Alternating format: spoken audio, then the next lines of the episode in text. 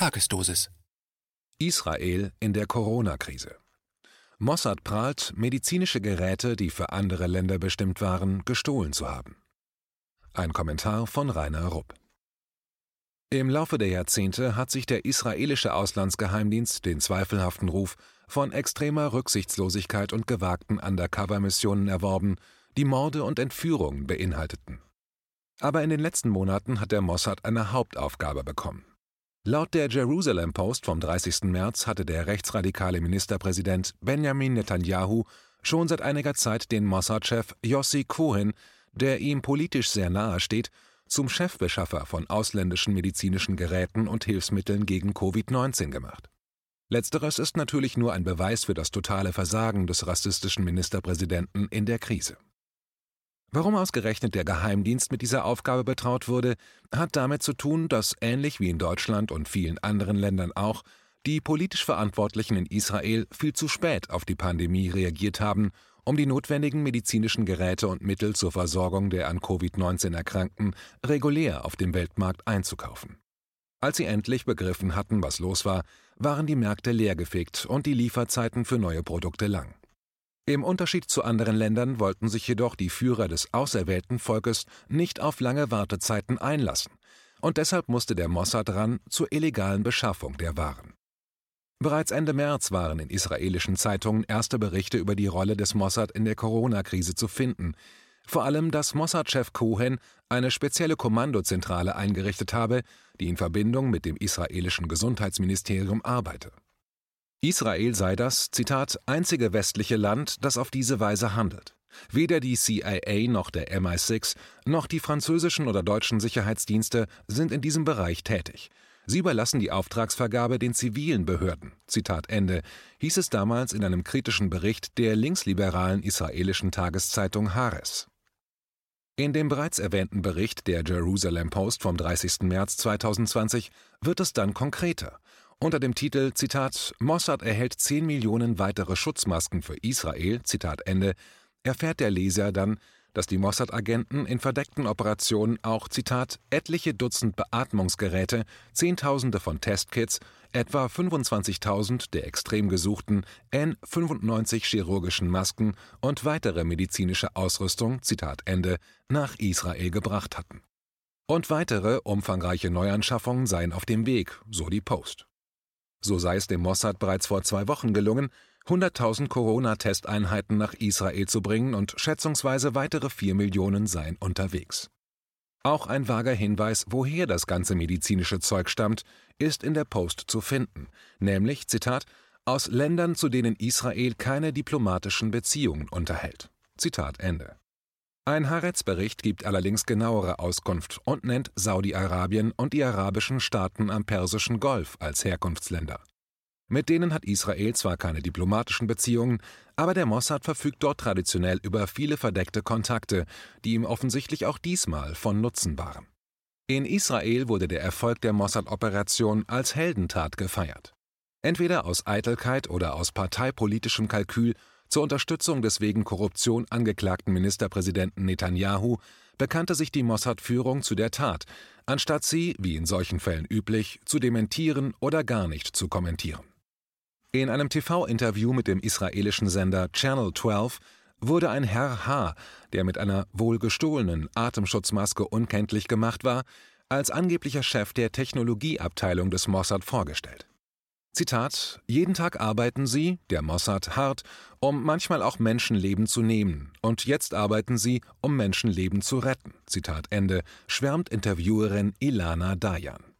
Auf die Frage nach den Mitteln, mit denen die Mossad-Agenten die Corona-Schutzausrüstung beschafft haben, zierte sich Herr H. zuerst, Details zu nennen. Als Interviewerin Dayan bewundernd nachhakte, ob die Mittel auch den Diebstahl von Lieferungen, die für andere Länder bestimmt waren, umfassten, kokettierte Herr H. mit der Aussage, Zitat, wir haben gestohlen, aber nur ein wenig, Zitat Ende. Dann präzisierte Herr H. und sagte, Zitat, wir stehlen nicht auf die übliche Weise. Wir haben nur unsere Hand auf die Beatmungsgeräte gelegt, die jemand anders bestellt hat. Zitat Ende. Pathetisch deklamierte Herr H. zum Schluss, Zitat, in der Welt im Allgemeinen wird es einen großen Mangel geben. Menschen sterben aufgrund fehlender Ausrüstung. Aber in Israel wird das Volk nicht ohne gehen. Zitat Ende. Wobei er ausschließlich an die jüdischen und nicht-arabischen Bewohner Israels gedacht haben dürfte. Minutenlang konnte Herr H., ohne von kritischen Fragen unterbrochen zu werden, von der erfolgreichen Corona-Operation des Mossad schwadronieren. Allerdings empfanden auch israelische Medien den von Herrn H. benutzten nationalen Pathos zur Rechtfertigung krimineller Handlungen widerlich, was sich in zahlreichen Kommentaren zur Sendung ausdrückte. Kritisiert wurde auch die Tatsache, dass, wenn der Mossad schon etwas Unmoralisches tut, er anschließend nicht zur besten Sendezeit darüber prahlen sollte. Kritisch wurde in den Reaktionen auf das Interview auch darauf verwiesen, dass Teile der hochbejubelten Mossad-Operation ein Flop waren, denn die Geheimdienstler waren offensichtlich aufgrund ihrer unzureichenden medizintechnischen Kenntnisse von ebenso betrügerischen Verkäufern übertölpelt worden. Unter dem Titel, Zitat, Gesundheitsministerium sagt, Mossad hat falsche Testkits gebracht, Zitat Ende, berichtete Haaretz am neunzehnten März von dem Flop und zitierte den stellvertretenden Direktor des Ministeriums, Zitat, das, was wir gerade erhalten haben, ist nicht genau das, was wir brauchen, Zitat Ende. Dabei handelt es sich um die bereits oben erwähnten hunderttausend Corona-Testkits, von denen angeblich weitere vier Millionen bereits unterwegs sind und damit höchstwahrscheinlich auch schon bezahlt sind. Denn bei dieser Art von verdeckten Geschäften wird die Rechnung nicht erst nach Zustellung des Lieferscheins beglichen. Den Tests fehlt anscheinend eine für ihre Wirksamkeit essentielle, patentierte Flüssigkeit, in der die Testtupfer vor dem Screening auf Covid neunzehn eingetaucht werden müssen, berichtete der Sprecher des Gesundheitsministeriums Margon David Adom der Jerusalem Post. Adom fügte hinzu, Ministerpräsident Netanyahu werde, Zitat, jetzt seine Verbindungen auf der ganzen Welt, Zitat Ende, nutzen, um zu versuchen, die benötigte Flüssigkeit baldmöglichst zu erhalten. No doubt, these operations to intervene in the global medical supply chain go the other way too, as in likely, Mossad is simultaneously attempting to intercept and sabotage much-needed supplies going to enemies like Iran or Syria. Unter Verweis darauf, dass die kleinen arabischen Staaten am Persischen Golf sehr wichtige Umschlagplätze für den internationalen Handel, vor allem mit Iran, aber auch mit Syrien sind, wollte der Mossad mit seiner Corona-Beschaffungsoperation in diesen Ländern womöglich zwei Fliegen mit einer Klappe schlagen. Daher ist die Befürchtung nicht von der Hand zu weisen, dass der israelische Geheimdienst mit seiner Operation wahrscheinlich für Iran und Syrien bestimmte Lieferungen, die dort dringend benötigt werden, sabotiert und nach Israel umgeleitet hat. Hier sei darauf hingewiesen, dass diese Ereignisse von westlichen Medien überhaupt nicht oder nur vereinzelt erwähnt werden, wie im Fall der zionistisch orientierten New York Times, die den Erfolg des Mossad mit bewunderndem Unterton geschildert hat. Zunehmende gewalttätige Überfälle krimineller Siedler auf Palästinenser. Das ist nicht die einzige wichtige Nachricht aus Israel und Palästina, die in unseren westlichen Qualitätsmedien unterschlagen wird. So hat zum Beispiel die deutsche Öffentlichkeit nichts von den zahlreichen Berichten gehört, wonach jüdische Siedler in den letzten Wochen die Corona-Krise und den damit verbundenen Lockdown in den von Israel besetzten Gebieten der Westbank verstärkt dazu genutzt haben, um die palästinensische Zivilbevölkerung, egal ob alt oder jung, zu schikanieren, ihr Eigentum zu rauben oder zu zerstören. In den ersten drei Aprilwochen dokumentierte B'Tselem dreiundzwanzig Siedlerangriffe auf Palästinenser.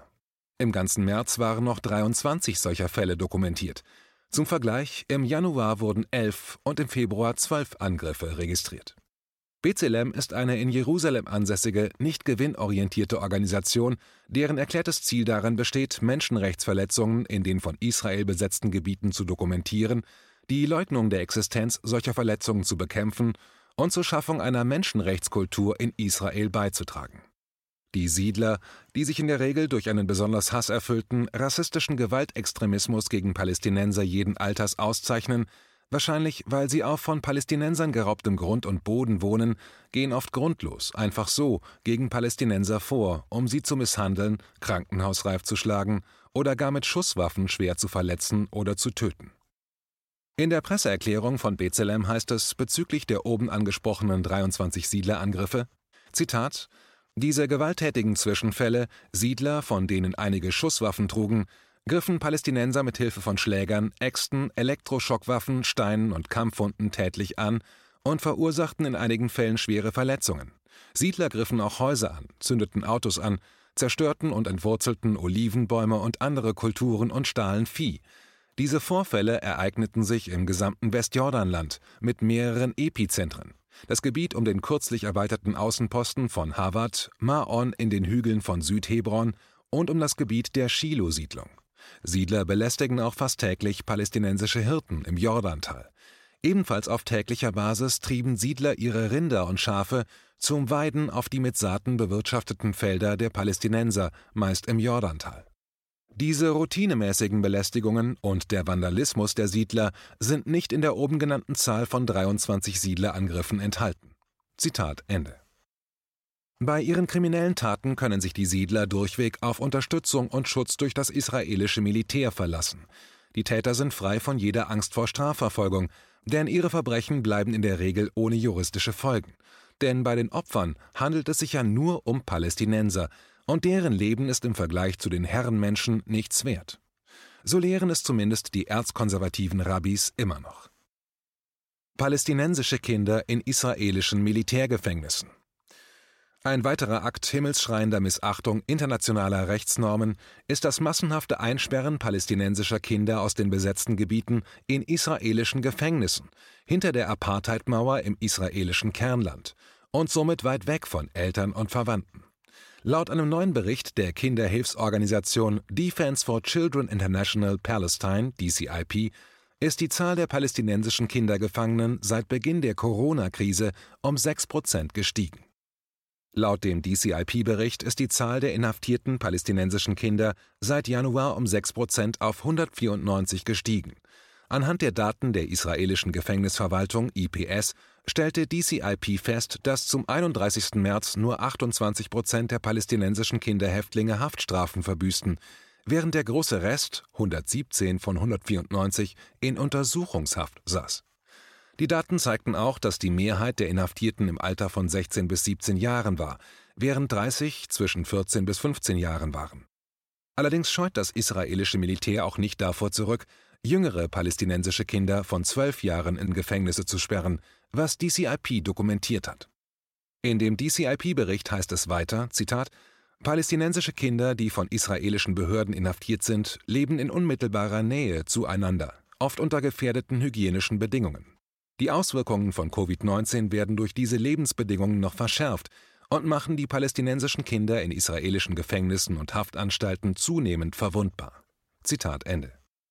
Laut D C I P nimmt Israel jedes Jahr zwischen fünfhundert und siebenhundert palästinensische Kinder fest, vom Zeitpunkt der Verhaftung, die in der Regel mitten in der Nacht stattfindet, bis zu der Zeit, in der sie vor Gericht bearbeitet werden, müssen Kinder mit einer Reihe von Verletzungen ihrer Rechte rechnen, darunter Körperverletzung, verbale Misshandlung, Nötigung während der Vernehmung und die Verweigerung der Anwesenheit von Eltern oder Anwälten während ihrer Vernehmung.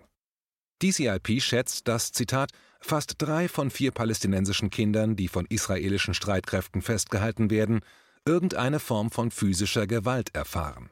Zitat Ende.